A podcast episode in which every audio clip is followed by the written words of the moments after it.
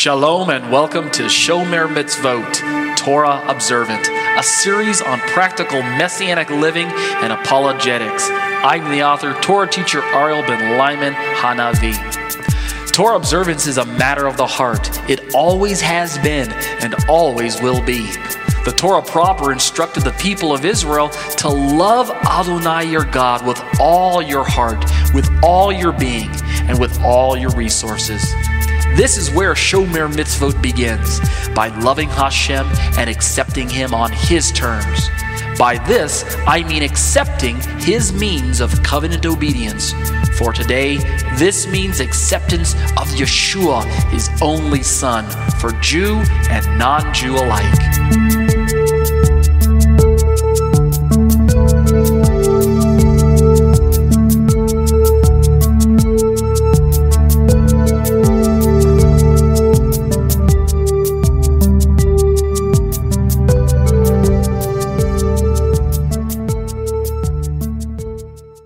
Shalom, shalom. You're listening to Live Internet Studies. This is episode number 125. My name is Ariel Ben Lyman Hanavi.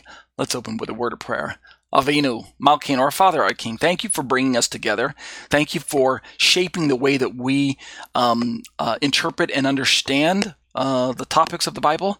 Uh, we don't have a complete understanding. We admit that but to the degree that your Holy Spirit is leading us and guiding us and helping us to be conformed to the image of Messiah, we trust that that is a perfect revelation. And so we strive to be like Messiah. Uh, we strive to be holy. We strive to be um, forgiving of one another and, and walking in holiness and obedient to the Father's ways. Help us, Lord, in this endeavor. Continue to raise us up and strengthen us. Continue to give us a hope beyond hope.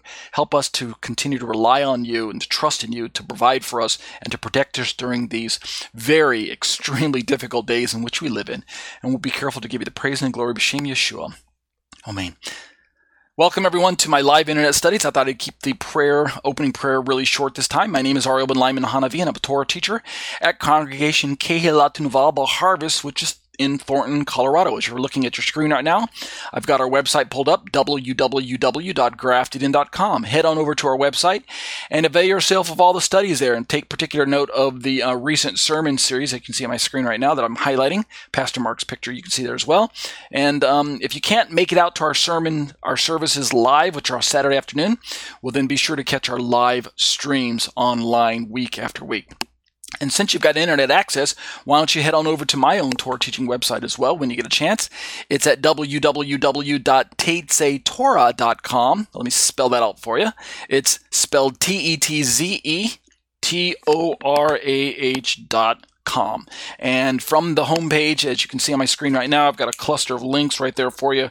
Just avail yourself of all the resources. Um, most of what you're looking at when you click on it is available in web format, meaning it's online what I call HTML. It's also available in PDF format, so you can print it out and um, take it offline, read it that way. Um, or if you need to copy and paste it into your own studies, you can do that way. Uh, likewise, um, most of the studies are going to include some sort of audio content, like an MP3 file that you can download or listen to on your computer. So it's iTunes podcast. And then finally, I'm turning a lot of my content into YouTube representations, either short, little, like average five minute videos, little snippets, what we call video shorts, or uh, longer videos as well. So just avail yourself of all the resources there. Likewise, head on over to my YouTube channel when you get a chance. You can find me online there at youtube.com forward slash C forward slash Tetze Torah Ministries. And um, I just invite you to, uh, again, um, avail yourself of all the resources that are available there. You can subscribe to my YouTube channel, and that way you'll keep you in the loop. Make sure you click the little bell for notifications. That'll notify you whenever I upload new videos. Uh, hit, hit the thumbs up icon if you like what you're watching. Hit the thumbs down if you don't like it. I'm fine with that. But try to leave me comments if you don't like something let me know why you didn't like it. That helps me out. Uh, it, it, keeps me challenged as to um, what I'm saying that perhaps is missing the mark. And then lastly, make sure you hit the little arrow that shows that you can share the content with everyone else, right? Share it with your friends and family member. That's the best way to keep us all in the loop. These are the live internet studies, and let me just re- read through some of the um, announcements real quick, the, what I call the, the details or logistics. As I mentioned earlier, this is episode number 125. The recording date for this live internet study meeting is January 23rd, 2021 USA date. Our meeting times are from Saturday evenings 7 p.m. to approximately 8 p.m. Central Standard Time. So wherever you're at in the world, set your clock against that particular um, clock and you'll be sure to be able to meet with us. We meet for about an hour. And the first segment is given over to the 30 minute study entitled Romans 14 Unplugged Feasts and Fasts and Food Oh My. We're in part 43 tonight. And the second 30 minute segment is given over to the study entitled Exploring the Shema Discussions on the Issues of Trinity, paper 2, Yahweh and Yeshua, part 60 tonight. We'll watch a little YouTube video like we normally do. Uh, this one's like super short. As I was looking at it the, the, earlier this week, it's on the verse James two eighteen. The true Torah is the walk of faith. And we'll watch that video uh, at the very end of our study tonight.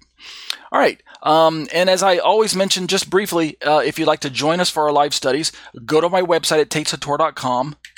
Drop all the way down to the very bottom of any of the web pages to that black section at the very end. Look at the little two button, the two buttons over there. The one on the left is my YouTube channel. If you click on that, and the one on the right is my email address click that button like you see right now there's a little red arrow pointing where it says email button flashing on the screen. Click that icon uh, or click that uh, image that link there and it'll send me an email and tell me you'd like to join the live internet studies and i would be more than happy to send you the live study skype link. We use skype here.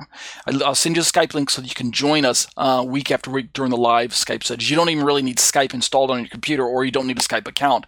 But if you um, click the, the Skype link, then if you're using a desktop or laptop computer, your browser should actually do the connection for you. So there's no additional software or subscription needed to do all that. But uh, Skype is definitely the platform that we're using until I find a different platform that's going to allow me to uh, allow people to chat and things like that. One that's within my budget and things like that. So and speaking of budget, if the Lord is blessing you to be in a position where you can bless others around you, you've got some extra. Um, who does these days? But if you've got a little bit extra and God's laying on your heart to bless me as a ministry, well, then here's the way to do that. This is the mechanism. The little yellow donate button that you see on my screen right now will allow you to donate securely using PayPal and a credit card or a bank account. So if if God's blessing you and you want to share with me, I'd be delighted to to um, receive that blessing. And I don't have anything I can give you in return by way of silver and gold, like Peter said to the man who's crippled, right? Silver and gold have I none. But just like Peter did say to him, but such as I have, and I can speak as a Bible teacher, such as I have, give I thee. And all I can share with you is what God's laying on my heart and the blessings that He's been blessing me with as I study Torah. And I believe that the Holy Spirit's showing me different things. So I want to just bless you in that manner as you're blessing me with your finances. Then I can bless you in return with the uh, uh, my uh, uh Bible studies, my Torah studies. Okay. All right, be blessed as you seek to be a blessing to others. Alrighty. Let's turn to the Romans 14 unplugged feast and fast and food. Oh my! And before we get uh, into um, reading through some of Mark Nanos' book, uh, the mystery of Romans tonight, I wanted to to remind us of the position that we're working from, which is um, how are we to um, interact with Paul's representation in this part of his letter, Romans 14? Um, who is he talking to? Who was he writing to? Who are the weak in faith? Who are the brothers? And that's just the discussion we're having right now. This is occupying most of the um, uh, uh, effort in my study at this point in time because that understanding of who the recipients of the letter are is going to actually influence the way we interpret the letters both from Paul's day and the way we implement and interpret it for our modern day churches. So let me look at the conclusions of the section where we talked about who are the weak in faith and read this for you one more again, one more time, real quick before we read uh, Mark Nanos. Um, this is on the paper, uh, in the paper um, that I have uh, online, the uh, Romans 14 and study, which is available on my website at tetzetorah.com. Let me read down through this real quick. We've studied this in the past. This is just kind of a re- refresher, but uh, I want to give you this right up front so that you can understand where I'm going with this idea of who are the weak from the Christian perspective and who are the weak from the Messianic Jewish or alternate perspective that I'm working from. Here's what I had to say earlier. What we have learned by perusing different Christian and Messianic perspectives on the identity of the weak and strong, what have we learned?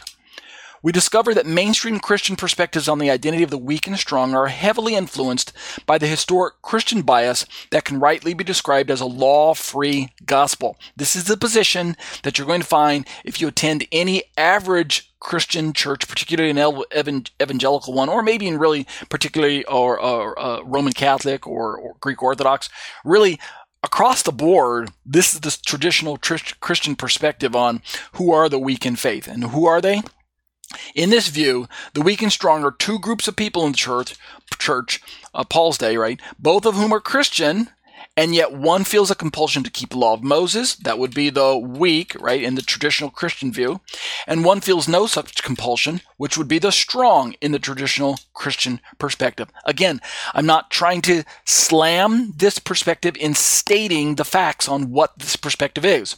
I'm just trying to alert us to the fact that this is the historic popular opinion on who are the weak in faith and its implications for both Jews of Paul's day as well as believing Jews of today. Let me keep reading.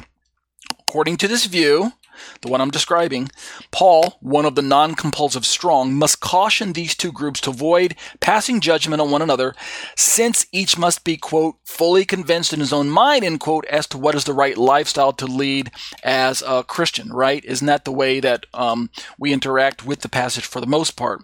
What is more, in this view, since it is assumed that Paul must have also abandoned compulsion towards at least the ceremonial aspects of the Torah when he came to faith in Yeshua, then it only follows that he would obviously side with the strong, that the weak should not remain in their weakness, but instead in time join the walk of the strong, where instead of focusing on special days and select food and drink, all who are strong and declare like Paul, quote, the kingdom of God is not a matter of eating and drinking, but of righteousness and peace and joy in the Holy Spirit.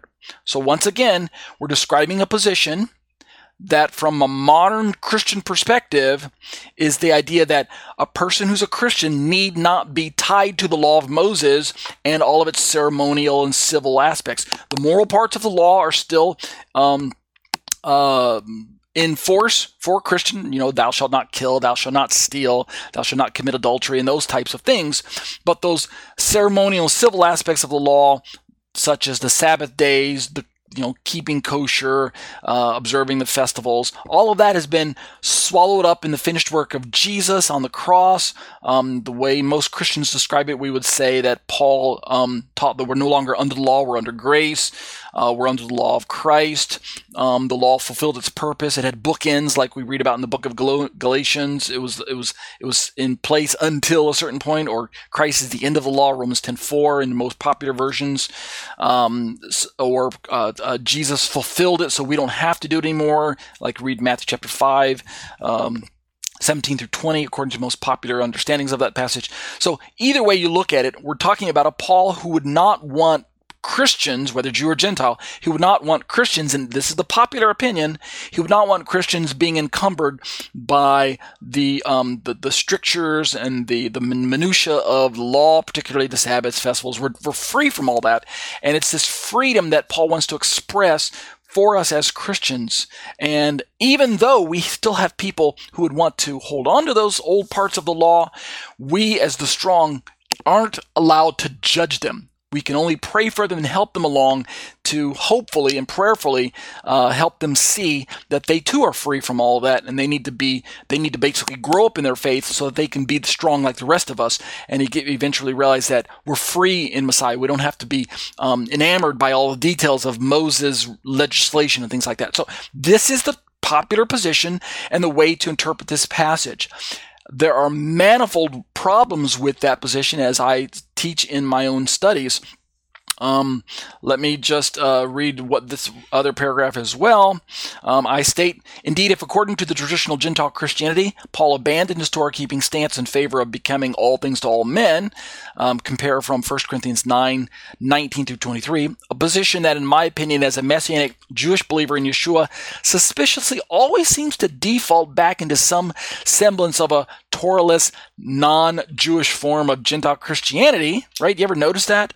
That when the traditional popular opinion on who Paul was and what he taught regarding Torah, whenever you hear that position taught, when we talk about the one new man or um, the law of Messiah or something like that, suspiciously it always ends up being described as something that doesn't have any semblance of Jewish lifestyle or Judaism or Jewishness, or in other words, it's, it's kind of washed of all of its um, uh, Jewish flavor. It's kind of uh, uh, rinsed of all of that, and all that's washed away, so that we end up with kind of a sterilized version of the gospel and the and the Bible that is not only pal- palatable to non-Jews, but devoid of any connection to um, Jesus or his Jewishness, Paul or his Jewishness, or the Jewishness of the apostles or or the first early church or anything like that. We kind of wipe all that stuff away.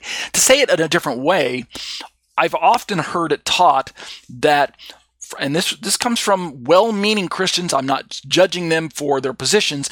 I'm simply um, just trying to understand and ascertain why this position is so popular among many well meaning Christians. The idea that um, if you try to keep the Torah the way we say that Paul would have kept it, or tried to keep the Torah the way Jesus kept it, it looks too Jewish right? If I keep Sabbath, it's going to make me look like a Jew. If I keep circumcision and, and festivals and kosher keeping, my Christian friends and family member are going to think I'm a Jewish wannabe.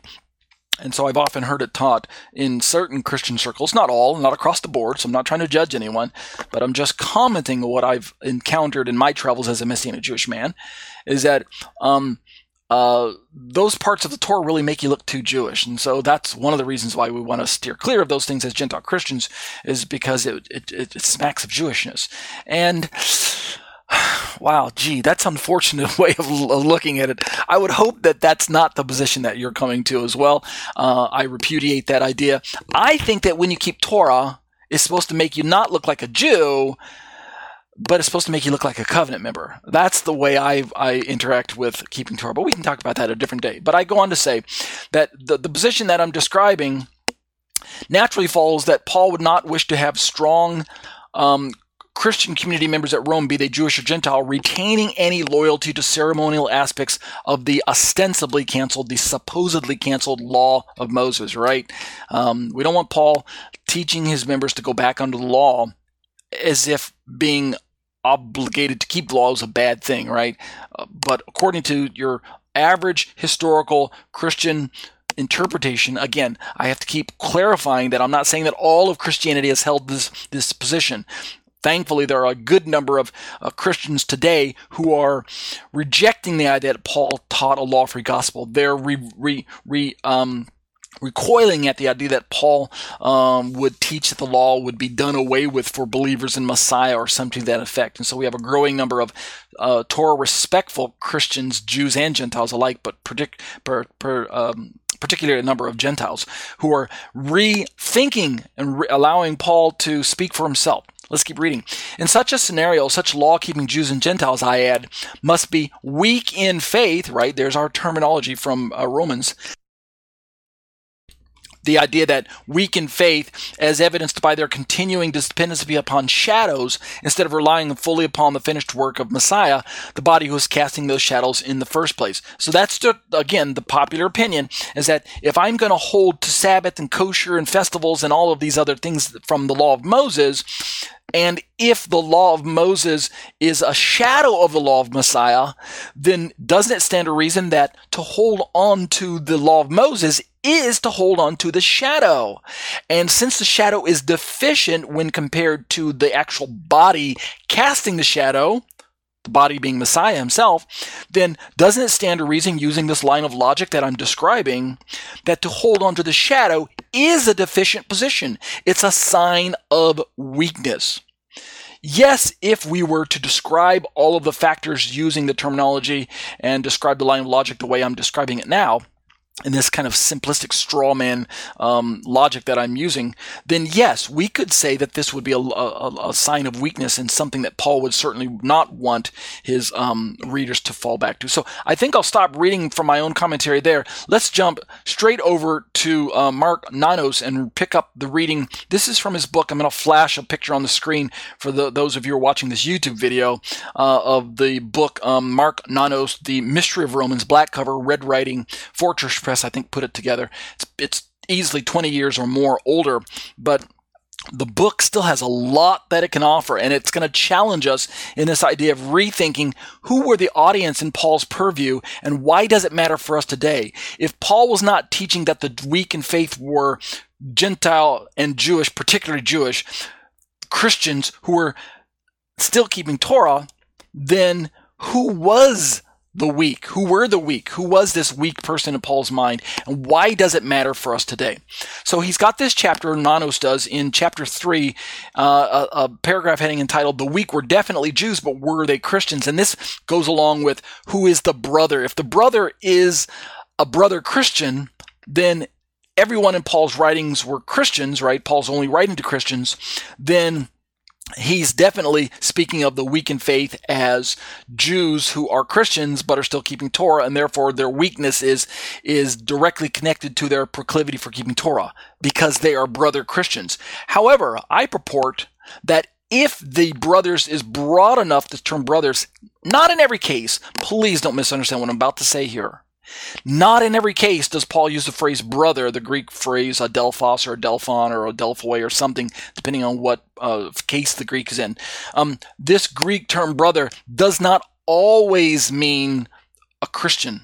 It it usually does, as far as I can tell from my research. It usually does. Context demands who he's talking about, but there are some cases, I believe, where Paul, or we could make the case that Paul's trying to get his audience 2,000 years ago to understand that Jews and Gentiles were brought together in the same faith community, which in Paul's day would include the synagogue community, the existing synagogue community that had not yet um, kicked all of the Gentile God-fearers out of their midst just yet, or all of the Christian Jews out just yet. There were still some open doors, not a lot. I understand there was persecution going on right away, but there was enough dialogue going on that Paul could still find an opportunity to reach out to the synagogue and traveled there and approach them with the gospel. We read about that all throughout the book of Acts to the point that Paul's faith community of brother Israelites would also apply to a limited degree to the Gentiles being brought into this covenant relationship with God. And so when we look at this word brother, we're trying to ascertain as to whether or not covenant brother can fit in those scenarios. Not all of them, but sometimes to the to the degree that it would cause your Gentiles to be aware of Jews who don't yet believe in Jesus. Perhaps they're the weak, and the weakness is tied to their inability to see Jesus as the Messiah as of yet not tied to their preference for keeping Torah. Notice the big difference in the definition and and, and uh, connection between this phrase "weak." So let's let Nanos uh, describe this for us. He writes, quote, From the descriptions we've reviewed thus far, is it necessary to conclude that the weak were Christians?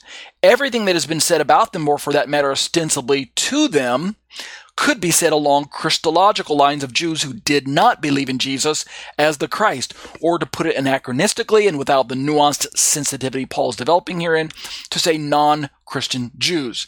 So, Nanos says, let's consider the following points, and I think there's about four of them.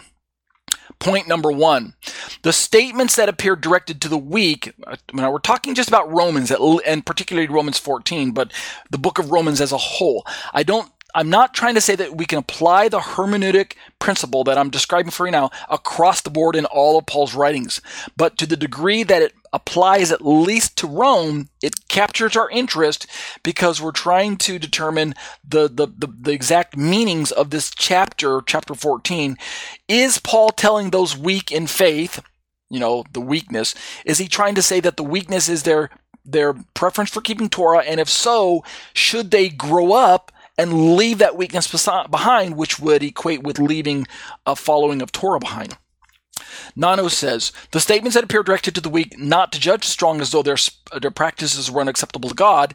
Recall 14:3 through 8 could be said to non-Christian Jews by Paul, a representative still attending, deeply concerned with, and welcome to address the synagogue. So he's trying to let us know, this is Nanos, the author, the historian, Jewish historian, that Paul could still be trying to reach out to these unbelieving Jews, although I'm sure that Paul is aware that his letter probably is not going to hold any authoritative weight in the synagogue, and that's probably not the point. His letter is going to be owned and, and read and, and, and cherished by the smaller uh, Christianities that are springing up here and there and everywhere. This is true. But to the degree that there are still open avenues of dialogue between the synagogue and the, the Christianities that are being formed in the first century among the Judaisms, right? The Christianities were subsets of a Judaism, of, of a form of a Messianic Judaism, is what I would describe it. But to the degree that we're going to have dialogue between, um, uh, open dialogue between uh, uh, Christian Jews and non Christian Jews, then Paul's letter bears relevancy to us.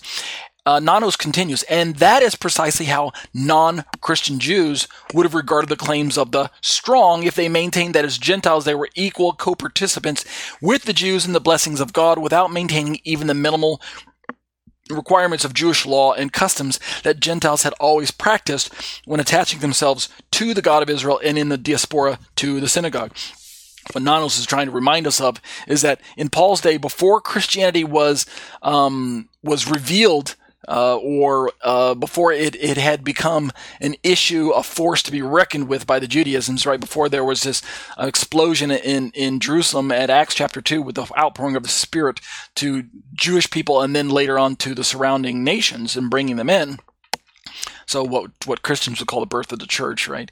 Before all that came along, the Gentiles in Paul's day would have been attracted to the synagogues uh, Israel's God, the monotheistic faith that was being um, taught, um, the the representation of Torah observance, and all of that, and with the influx of Gentiles into the synagogue life, there was the imposing of what Nanos describes, and other historians also recognize as the minimal requirements of Jewish law and customs that Gentiles had practiced, what we call the righteous Gentile. So he was brought, the Gentile was brought into proximity to um, Jewish synagogues, Jewish synagogue life, religious Jews, religious Judaism. He wasn't yet a convert to Judaism. He was still what we might call a righteous Gentile or um, a God-fearer or some other technical term.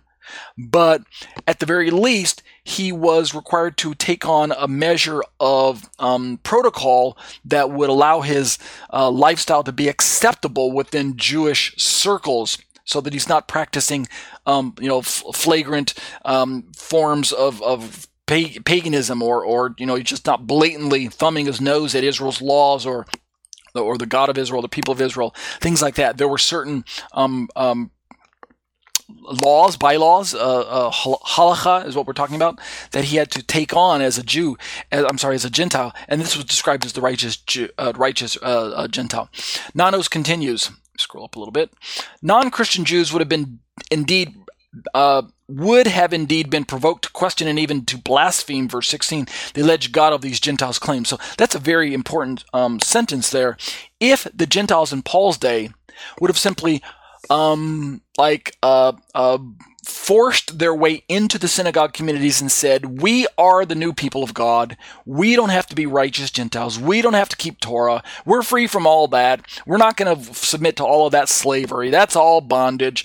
Paul Paul teaches us that Jesus set us free from all that, and um, we're the people of God, and we're righteous in God's eyes, and we're going to heaven. Oh, and by the way, these Gentiles would have added, we can do all of that without having to be Jewish. We're not going to submit to any proselyte ceremony conversion policy, whatever. God's just going to accept us as Gentiles. All of that would have been a black eye in the Jewish community, and it would have been a black eye in the gospel, right? Because it would have erected um, unnecessary walls of separation between uh, Gentiles coming into the gospel message and Jews who are seeking the gospel, Jews who are um, uh, investigating the claims of Jesus' messiahship, right? So, and it also would have provoked Jews to a kind of jealousy that would push them further away from the good news rather than attract them towards the good news. That's what we're trying to look at here. Let's continue with Nanos' um, uh, book here. Indeed, Sorry about that. Let's try that again. Indeed, if we assume that the early Christian Gentiles in Rome associated with the synagogue, then we can immediately identify the response of the weak as the Jewish response, then I might add non Christian Jewish response to Christian Gentile claims if they included resistance to the established halacha for Gentiles associating with the synagogue.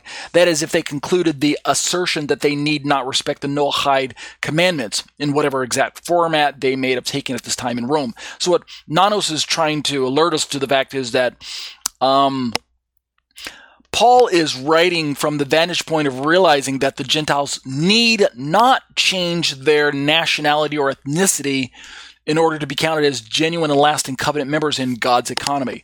They don't need to take on Judaism as an ethnicity, as a form, as an identity marker, uh, the, the, way that circumcision was being wielded in Paul's day among certain Jewish authorities. The Gentiles need not undergo that change of identity in order for God to, re- to, receive them into his very presence. Indeed, the only prerequisite to be counted as genuine and lasting righteous in God's eyes, this is what Paul teaches, is that the Gentile needs to reckon with who is the person of Messiah Yeshua, who is the Holy Spirit, who truly is God understanding that aspect of identity is paramount in Paul's writings.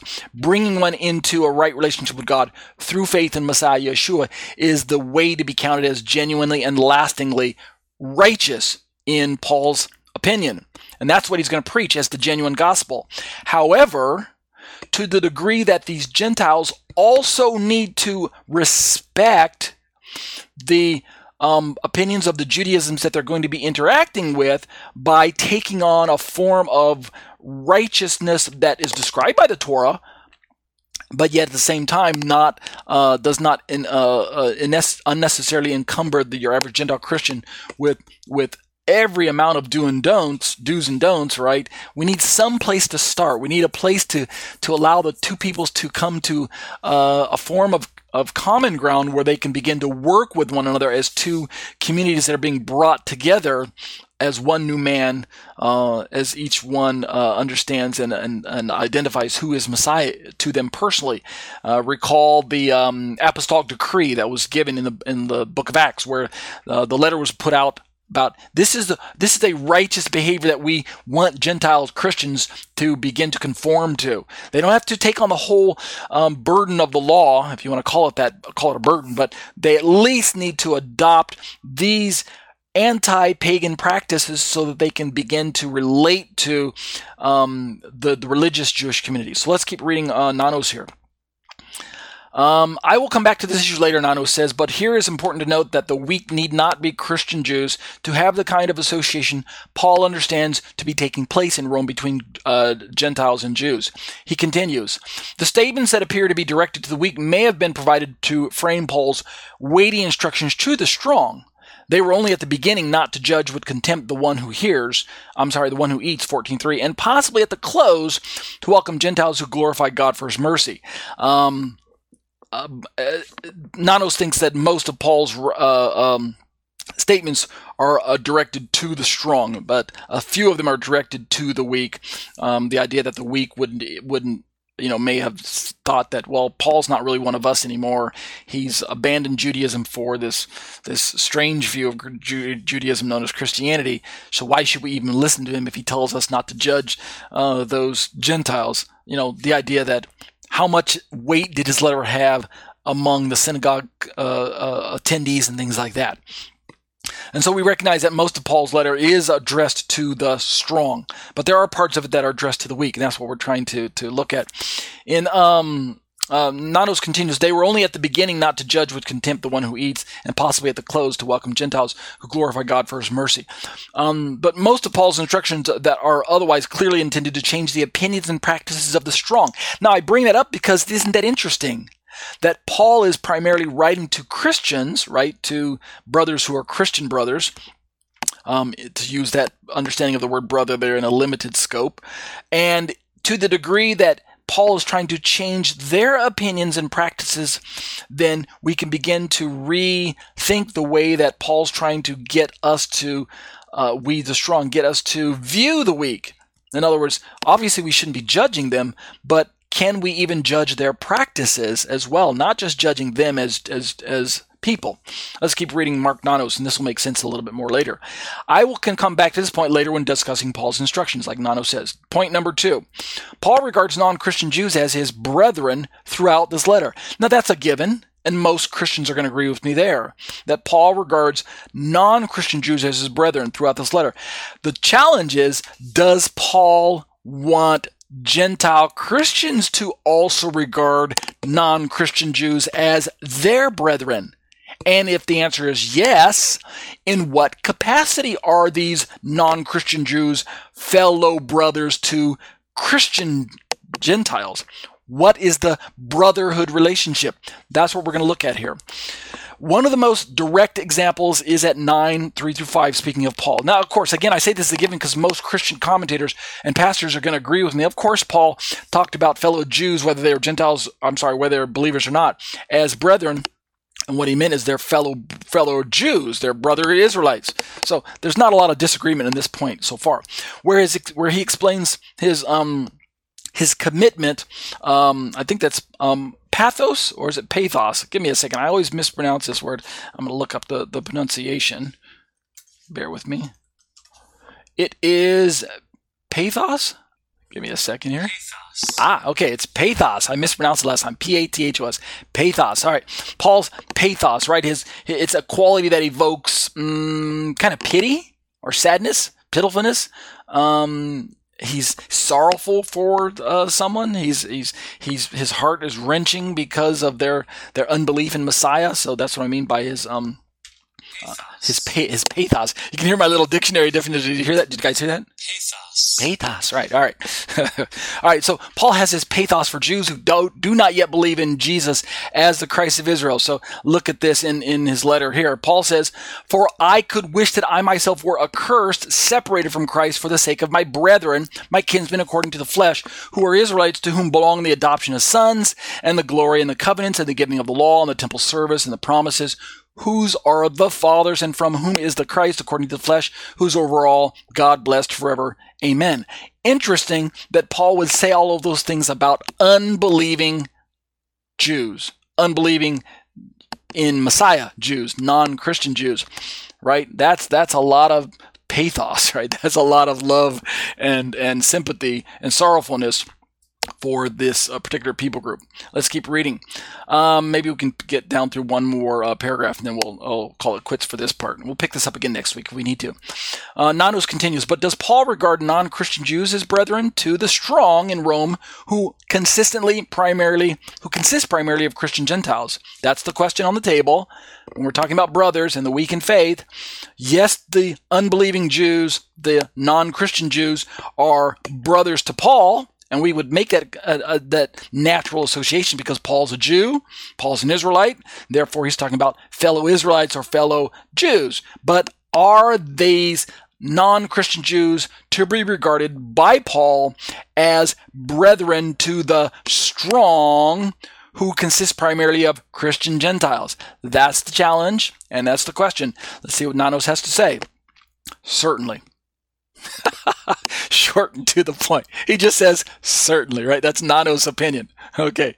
Nanos continues. Conceptually, let, let him unpack his answer. Conceptually, Paul did not see faith in Jesus Christ as a break with Israel and his fellow Jews of the diaspora. And that's true. He certainly had not left the Jewish faith. That's true as well. Jews were the historical community of the one God, whether they believed in Jesus as the Christ or not. And that's also true. Notice what Paul said earlier about whose belong the covenants, the promises, and, and the commandments and things like that. Those are all present tense verbs. Thus, to be a Christian, whether Jew, which would be natural to Paul, or Gentile, which was a wonderful new reality that had always been part of Israel's eschatological expectation, would have immediately made one a brother to all Jews, whether they were Christians or not. We see this through the illustration of the dough and the olive tree of chapter 11, where Paul clarifies just how necessar- how necessarily the faith of Christian Gentiles is inextricably linked with historic Israel. He continues, and we see it dramatically in Paul's summary statements of 15, 17, uh, 15, 7 through 13, where he quotes from various scriptures to demonstrate that the eschatological, eschatological salvation of Gentiles and thus naturally of Israel has come for the Gentiles are now praising God in the midst of the congregation of the Jews as they praise God. And I think I'll close with this bevy of quotes and we'll pick this up again next week. Notice how Paul in Romans, this is in chapter 15, which we're not looking at uh, just yet, maybe someday we will, but notice how Paul, speaking of Yeshua, brings in these quotes from the Tanakh, the Old Testament, to show how that because of what Yeshua, the servant of God, but a fellow Jew, what because of the stance that Yeshua has taken, Yeshua can look now at the people that God is bringing into his family, meaning the Gentiles, and Yeshua can speak the praises of his Father God in heaven because of God's plan of salvation to the Gentiles. And so the voice of the prophet is spoken as if Yeshua himself is speaking it. Therefore, I will give praise to thee among the Gentiles. Yeshua speaking. This was originally the prophet speaking, but now it's cast in the language as if Yeshua, the servant of God, the Jewish servant of God, is speaking to God his Father. Therefore, I, Yeshua says, will give praise to thee, my Father God, among the Gentiles. And I, Yeshua, will sing to thy name. And then Yeshua speaks again, rejoice, O Gentiles, with his people. People, of course, this is the voice of the prophet uh, who is also Jewish, speaking to Israel. But notice that his people here primarily includes believers who've been brought into relationship with God through Messiah, but at a broad level, it simply is addressed to Israel, his people. Praise the Lord, all you Gentiles, and let all the peoples praise him. All the Gentiles praise him. There shall come, let me scroll down here, or scroll up, whatever you want to call it. There shall come the root of Jesse, of course, that's Yeshua, and he who arises to rule over the Gentiles, in him shall the Gentiles hope. So what we're going to look at here is that there's a there are features in Paul's writing, and we'll look at this next week. It's a little teaser for you. There are features in Paul's letter that indicate that Paul was writing to Jews as strong, I'm sorry, Gentiles as strong, believers as strong, but at the same time, he understood that his his faith community, which included natural Israel, even though they hadn't been brought into, excuse me, brought into a relationship with Yeshua yet, they were nevertheless still continued to be spoken of using terminology that identified them as the people of God. That's really what's at stake here. If brother only and exclusively and always means Christian, and if weak refers to someone who's a Christian only, but yet still has a continued preference for keeping Torah, then basically Paul gave up on the Jewish community, and you should too right? That's what's at stake here, I guess.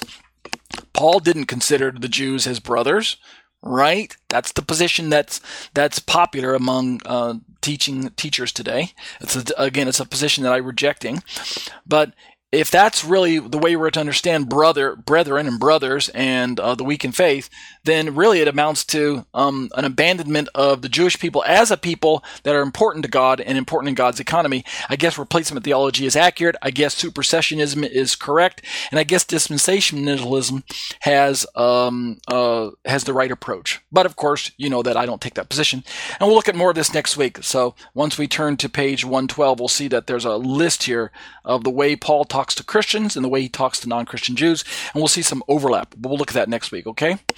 And then also next week we'll look at um, another quote from uh, Tim Hegg's book, The Letter Writer, where he talks about rethinking the shape of the church. But we'll do all that next week. Let's turn now to exploring the Shema discussions on the issues of Trinity. And we'll take the last 20 minutes or so of our study to look at this, 15 minutes or so. This one actually won't be very long. As I was researching all the verses for this week, um, they're not extremely difficult to uh, understand the position. So let me take the first five minutes. Uh, this is usually these videos are usually breaking up broken up into five short uh, video uh, um, video shorts that I upload to YouTube, uh, and then I put them all together as one long video uh, at the end of the week. So, um, in part one of five, let me take the first, uh, I think like five or six minutes, and let me read by review uh, something that I brought uh, up almost a year ago. I'm looking at my schedule of when I brought, uh, presented this, and this is just a, a review of when we're approaching this idea of Trinity and we're talking about how mysterious it is, we have to remind ourselves and be reminded that the nomenclature, that the verbiage, that the wording of the Bible was penned by authors who had a Hebraic worldview. And as such, it doesn't always neatly conform to the Greco Roman or even 21st century modern philosophical worldview that we would hope it does. And so sometimes there are what seem like contradictions in the Bible, paradoxes. Um, the verbiage itself seems to describe uh, God is one way, but Jesus is another way, and it leads us to this conclusion that perhaps maybe um, there aren't a division of persons. Um, God really is only just one being. Uh, he's not broken up into three separate persons or anything like that. So when we're talking about appealing to mystery, which is one of the favorite ways of um, interacting with the Bible, Mysterian language is what it's called by theologians.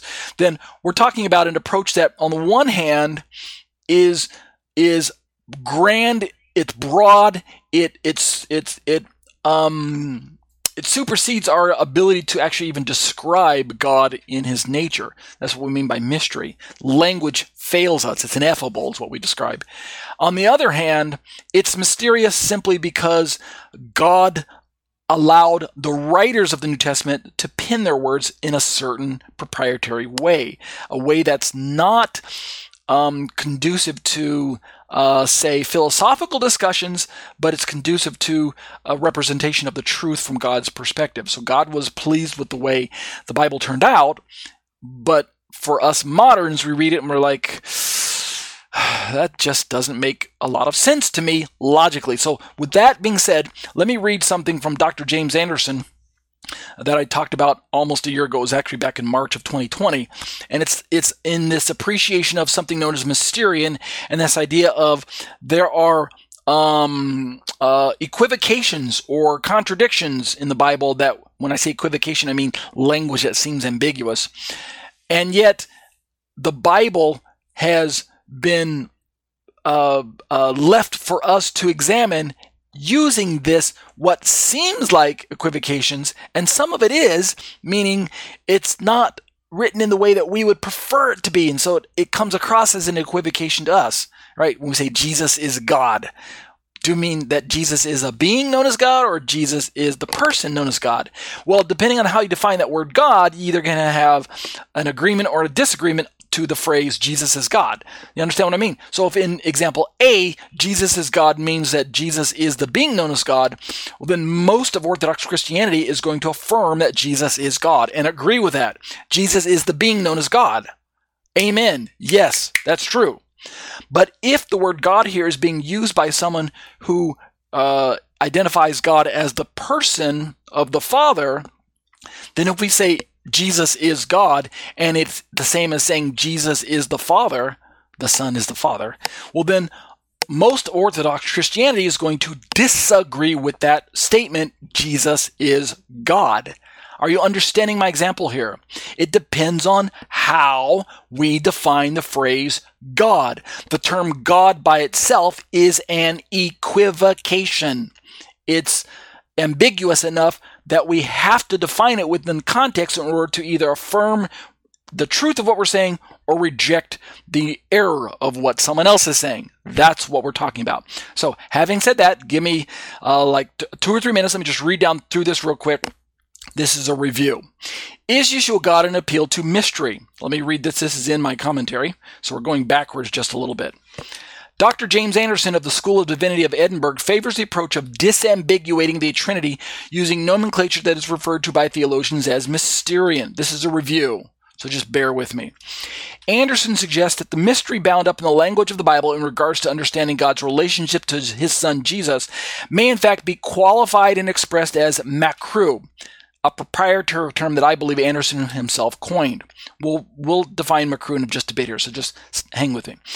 We will examine the biblical possibilities of this actual biblical term mystery a bit further down into his commentary, but for now, let's allow Anderson to explain this MACRUE acronym in his own words. So let's read what this means, and I think I'll just read this tonight, and then we'll look at the verses. And as I mentioned, the verses won't take very long.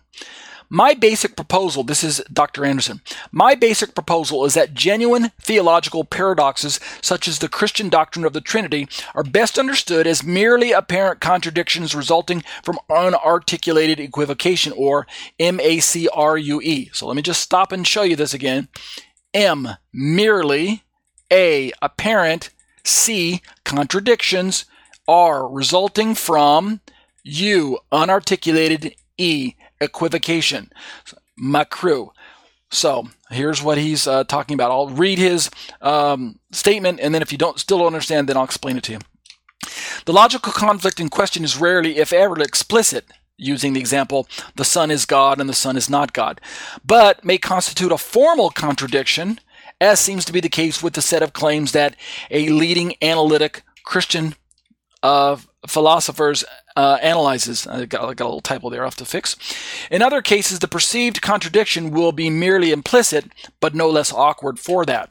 So, um, what he's simply talking about is that um, we have language of the Bible that seems to be contradicting itself at, at times, but what we're really seeing is that it's not a contradiction in terminology. It's just merely an apparent contradiction, meaning it on the surface. It looks like it contradicts itself, but it's only apparently contradictory based on the limited amount of information. So um, let me let me keep reading. Moreover, these apparent contradictions in our formulations of Christian doctrine will be the product of theological theorizing from source data that also strikes us as implicitly contradictory. After all, the Bible nowhere makes any explicitly or formally contradictory statements of a God's triune nature, and that's a very important point to make but rather supplies copious data about God from which we infer the sort of neat, succinct set of statements which serve as a formal statement of Orthodox Trinitarian belief, such as the Athanasian Creed. So, again, what he's trying to alert us to the fact is that Sometimes verbiage seems to contradict itself. Sometimes we have verses that seem to contradict one another, or statements within our own formal uh, Christian creeds that seem to be contradictory based on uh, biblical data, but in the end, it could simply be the fact that we don't have enough data for our own modern um, uh, curiosity. In other words, the Bible is not deficient in and of itself, but if we put the Bible, we try to push the Bible into a mold for which it was never designed to fit, then inevitably we're going to cry um, inconsistency, or we're going to try, uh, we're going to cry um, illogical, or something to that effect. Let's keep reading. Furthermore, Anderson, uh, Dr. Anderson writes, these doctrinal inferences are not conducted in an ep- epistemic vacuum so to speak. They draw on a considerable amount of extra biblical background knowledge and prior experience about the concepts and categories uh, employed by the biblical text, including natural institutions about conceptual entailments and metaphysical necessities. As we will see, this fact has significant epistemic consequences. Now, some of you are wondering, what in the world is epistemic? Let me just click on it and show you the, the uh, definition. Um, epistemic, sorry about that. Let me see if I can get my dictionary to pop up. There we go. Epistemic is related to the knowledge or the degree of validation. So we're talking about, when we say epistemology, we're talking about a pursuit of separating truth from non truth or truth from hearsay or um, trying to establish facts based on uh, data or something to that effect. Um, we're, we're trying to make sure we know what is truth, what is what is error, and the study of, pist- of epistemology uh, takes itself up with trying to uh, differentiate what is truth and what is not. So, um, uh, let's see. I don't think I'll read this tonight. We'll maybe pick this up next week. Let's turn actually now to the the um, uh, chart that we're looking at, and notice uh, tonight we're going to be looking at how that God is described as being everywhere in three particular passages. God the Father is portrayed as being everywhere in 1 Kings 8:27. We'll look at that tonight. We'll also look at the Septuagint rendering in a moment. as far as the Son being portrayed as being everywhere, or understanding the verse as implying that the Son is everywhere, right, omnipresent, then we're going to look at Matthew 28 20. And then when we talk about the Holy Spirit being omnipresent or everywhere, we'll look at Psalm 139, verses 7 through 10. So that's where we're going. So let's jump right into it. First uh, verse is 1 Kings 8 27. Right here, let's just read the passage. It says, But will God indeed dwell on the earth? This is Solomon asking the question. Behold, heaven and the highest heaven cannot contain you. How much less this house that I've built? Notice Solomon is is is just pondering the idea that God is permitting him to build a temple, and yet God can't be contained by the four walls of a temple. That's what Solomon is trying to um, state, and and Solomon understands that that God can't be contained within the four walls of a building or six walls, whatever whatever you want to describe there. God is bigger than any structure that we can make for him. And remember what we talked about last week, however. God told the Israelites to build him a tabernacle so that he may dwell among them, or we could translate the Hebrew as dwell within them. How does God dwell among us? Well, he allows the structure to represent his personal presence here on earth even though we understand that God transcends that physical address. God is, in fact, beyond the confines of any tabernacle that Israel could have built for him. And yet he still commanded them to build a tabernacle so that he could meet with them, so that from an earthly perspective, they had a place where they could go and um, experience the manifest presence of God in a tangible way. The presence of God showed up and manifests itself between the wings of the cherubim like we read about in the book of Psalms.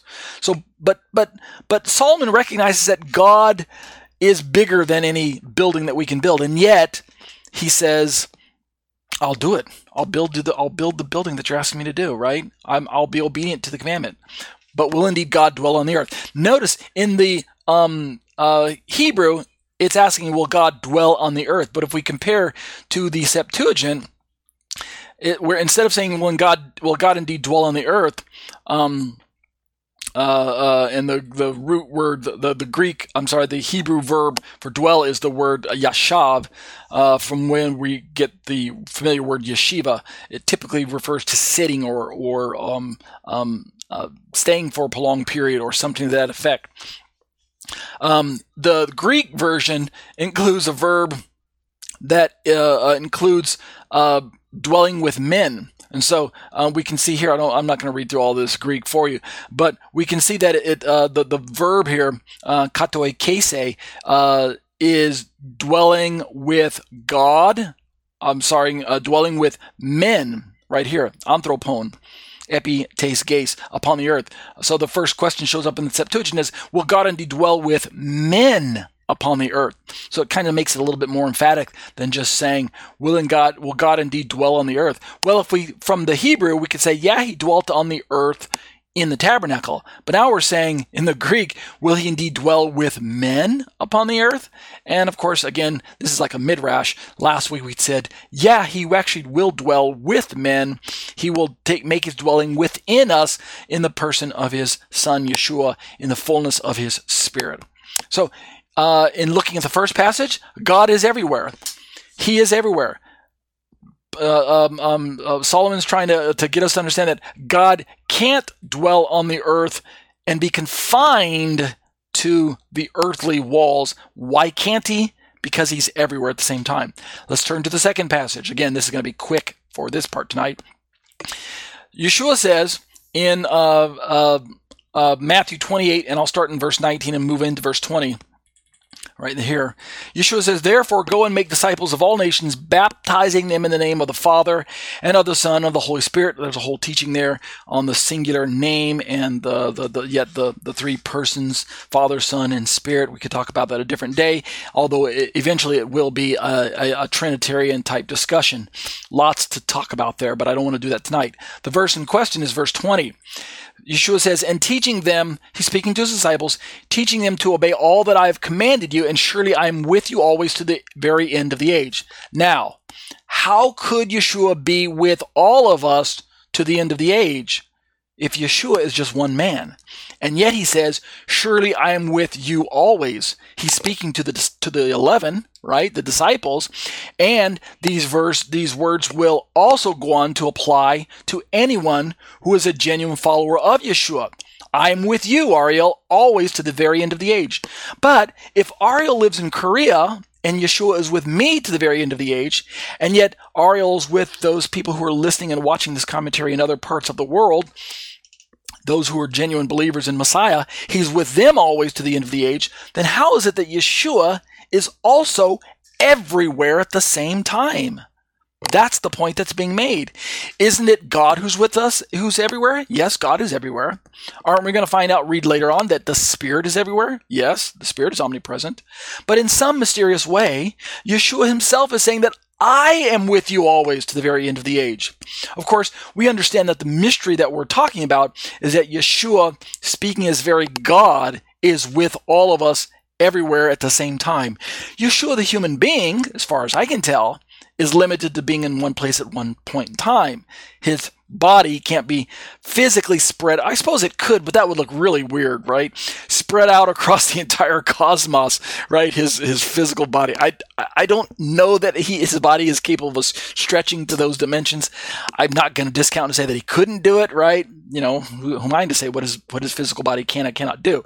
But to my understanding of reading the scriptures and taking the taking them at face value, then the answer is no. His physical body doesn't uh, have those types of contortions uh, opportunities available to him.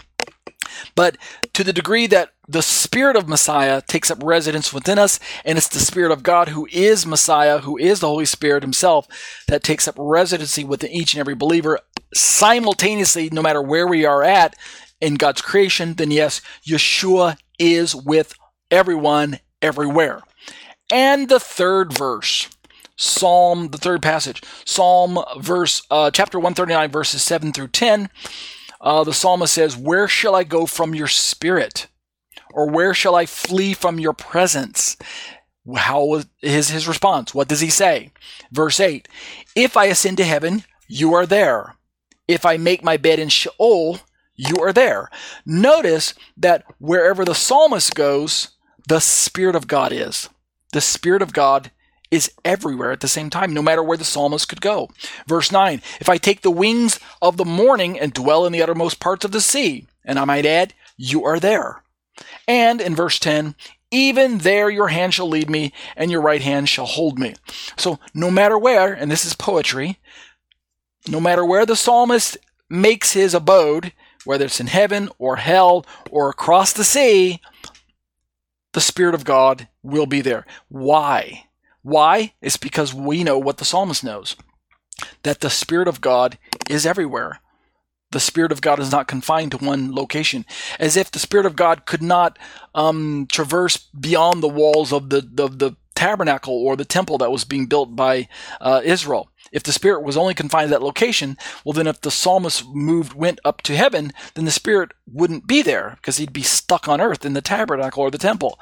Or if he, if the psalmist went down to Sheol or traveled across the sea, well, then the Spirit wouldn't be there because the psalmist would be moving away from where the Spirit was at. But we understand this, right? So in the end, when we go back and look at those three verses in this table, God the Father is everywhere. He's omnipotent. He's omnipresent. God the Son is everywhere as well. And God the Holy Spirit likewise is everywhere. And that'll do it for our discussion for tonight, exploring the Shema discussions on the issues of Trinity. Let's turn now to the liturgy.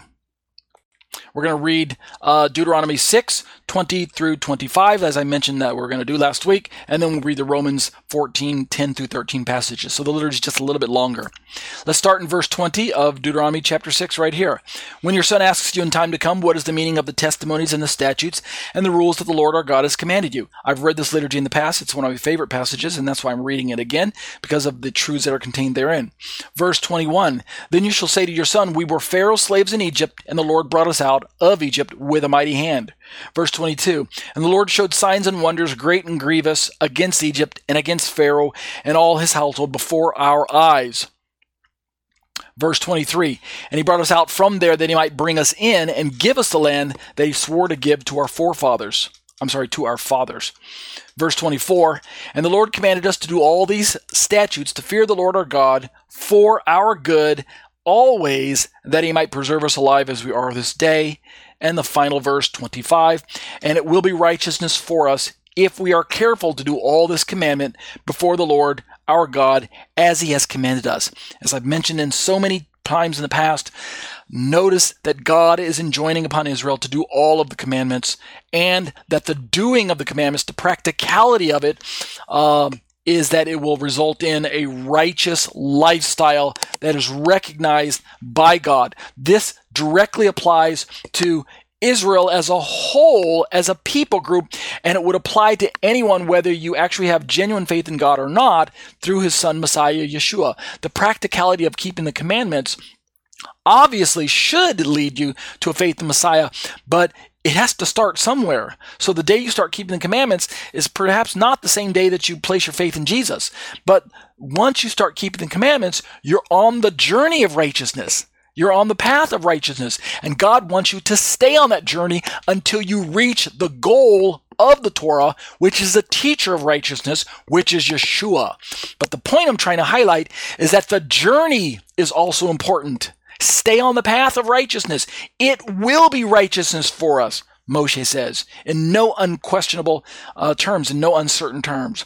And this is a practical type of righteousness that will eventually dead end or lead to or culminate in the forensic righteousness or the spiritual righteousness or the eternal righteousness that's only offered in Messiah Yeshua. Amen? Amen. Let's go back and read the Hebrew as well. Starting over here in verse 20. The Hebrew says, Ki yishalcha vincha machar lemor ma ha'idot v'ha mishpatim asher tziva Adonai Eloheinu et chem." Verse 21.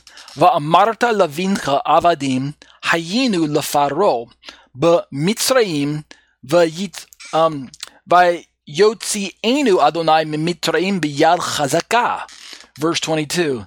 וייתן אדוני אותות ומופתים גדולים ורעים במצרים, בפרעה ובכל ביתו לעיני, um, I'm sorry, בפרעה uh, ובכל ביתו לעינינו. Verse 23 ואותנו הוציא משם למען הביא אותנו, לתת לנו את הארץ אשר נשבע לאבותינו. Verse 24 ויצוונו אדוני לעשות את כל החוקים האלה לירא את אדוני אלוהינו לטוב לנו כל הימים לחיותנו כהיום הזה. And the last verse, verse 25, וצדקה תהיה לנו כי נשמור לעשות את כל המצווה הזאת לפני אדוני אלוהינו כאשר ציוונו. Let's turn now to the Greek or the apostolic scriptures, the New Testament passage, Romans 14, 10 through 13, like we studied and we're continued to study, starting right there. Paul says, Why do you pass judgment on your brother? Or you, why do you despise your brother? For we will all stand before the judgment seat of God. Let me stop and interject. Notice that in my understanding of this passage, if the word brother here, the adelphon, is broad enough for Gentiles to understand that it applies to covenant Jews, unbelieving Jews, part of national Israel. They're, they're covenant keeping on the natural level, so they're covenant brothers. But at the same time, notice that Paul uses the word brother to both groups. Why do you pass judgment on your brother? Probably speaking to the um, uh, uh, non Christian Jews. Or you, why you despise your brother? Probably speaking to the Christians of the group the, the Gentiles. Notice that if my purport, proposal of the word brother is accurate, then not only is Paul challenging the Gentile Christians to um, apply the term brother to the uh, uh, a non-Christian Jew, but at the same time, watch this. Paul is challenging the non-Christian Jew to allow the Christian Gentile as his brother. Isn't that challenging? You know, think about it. Does the synagogue consider the church as brothers, covenant brothers?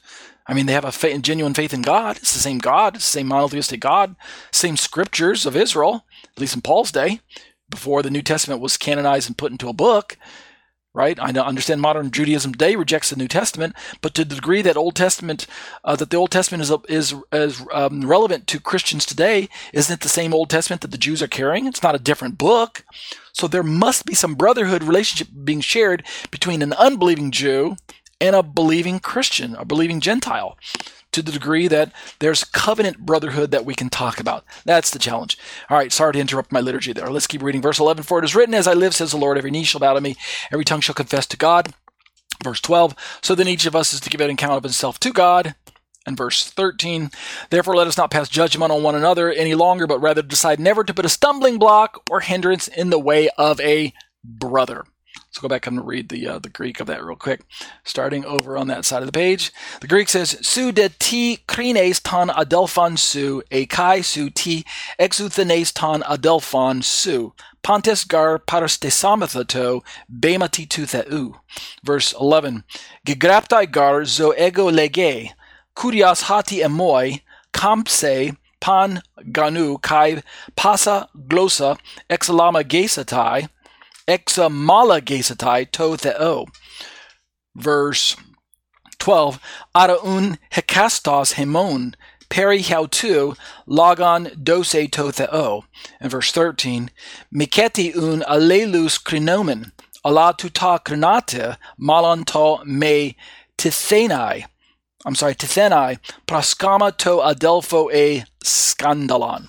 And that'll be the liturgy for tonight. Let's turn to the short little video.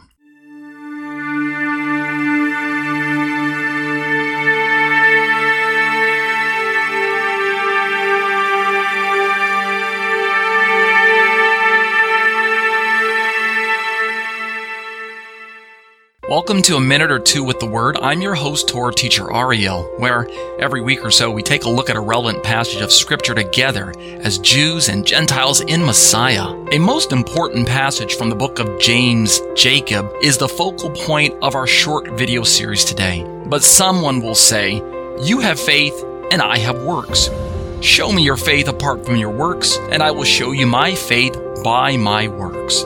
Torah is God's teaching to men about righteousness, what it is, and how it behaves. The true believer, that is, anyone who is redeemed by the blood of the Lamb, does not do in order to become. He does because he is what God has made him, the righteousness of God in Messiah. Thus, Yaakov writes, I will show you my faith by my works. That's from James 2:18 that we just read earlier. The true Torah is the walk of faith faith, and rest in the finished work of Messiah. Blessings and curses might therefore be woodenly labeled the expected consequences of our heart condition.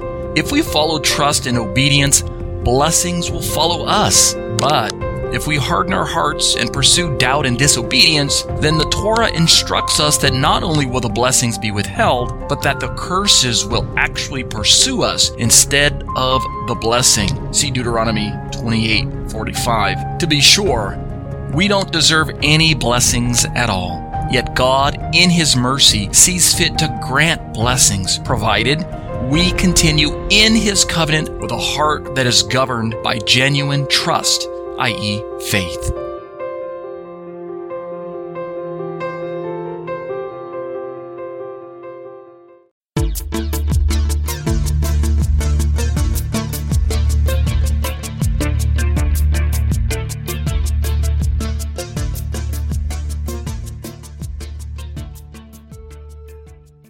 And that'll do it for the study tonight. I trust that everything was uh, in order, that you were able to watch the video.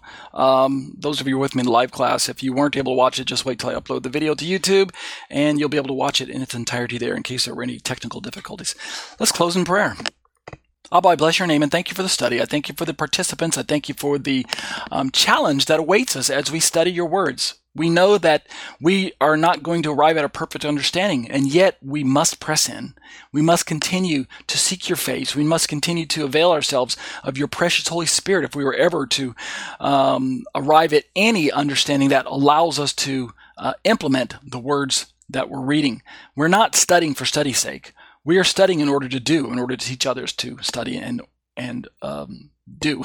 So thank you, Lord, that um, you're challenging us, that you're um, uh, um, pushing us up to a higher standard. You're challenging us. You're you're um, exhorting us to to come up higher, to continue to uh, turn away from sin, to continue to um, um, forgive one another, to continue to walk in righteousness, um, uh, being uh, exemplary of the um, of the position that we hold as ambassadors of your kingdom.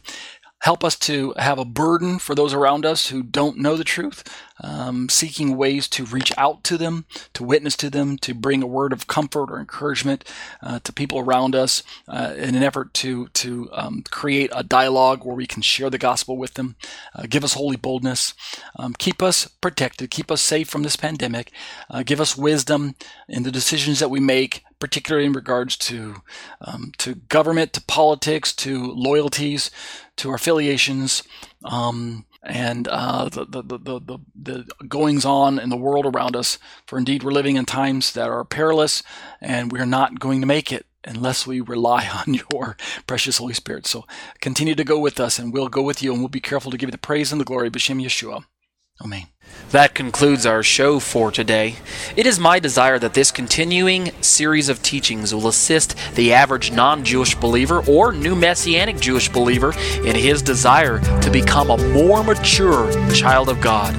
And now, O Israel, what does the Lord your God ask of you but to fear the Lord your God, to walk in all his ways, to love him, to serve the Lord your God with all your heart and with all your soul, and to observe the Lord's commands and decrees that I am giving you today for your own good?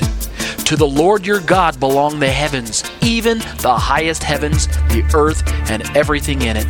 Yet the Lord set his affection on your forefathers and loved them. And he chose you, their descendants, above all the nations, as it is today. Circumcise your hearts, therefore, and do not be stiff necked any longer. Because the Torah is written on the hearts of all who truly name the name of Yeshua as Lord and Savior, it is meant to be followed to the best of our ability. We have no reason for fear of condemnation or the trappings of legalism. My name is Ariel Ben Lyman Hanavi. The intro and outro song were written, produced, and performed by Ryan Kingsley. For more information on contacting Ryan, you can reach me by email at yeshua613 at hotmail.com. That's Y E S H U A number 613 at hotmail.com. Or visit our website at graftedin.com. That's graftedin.com.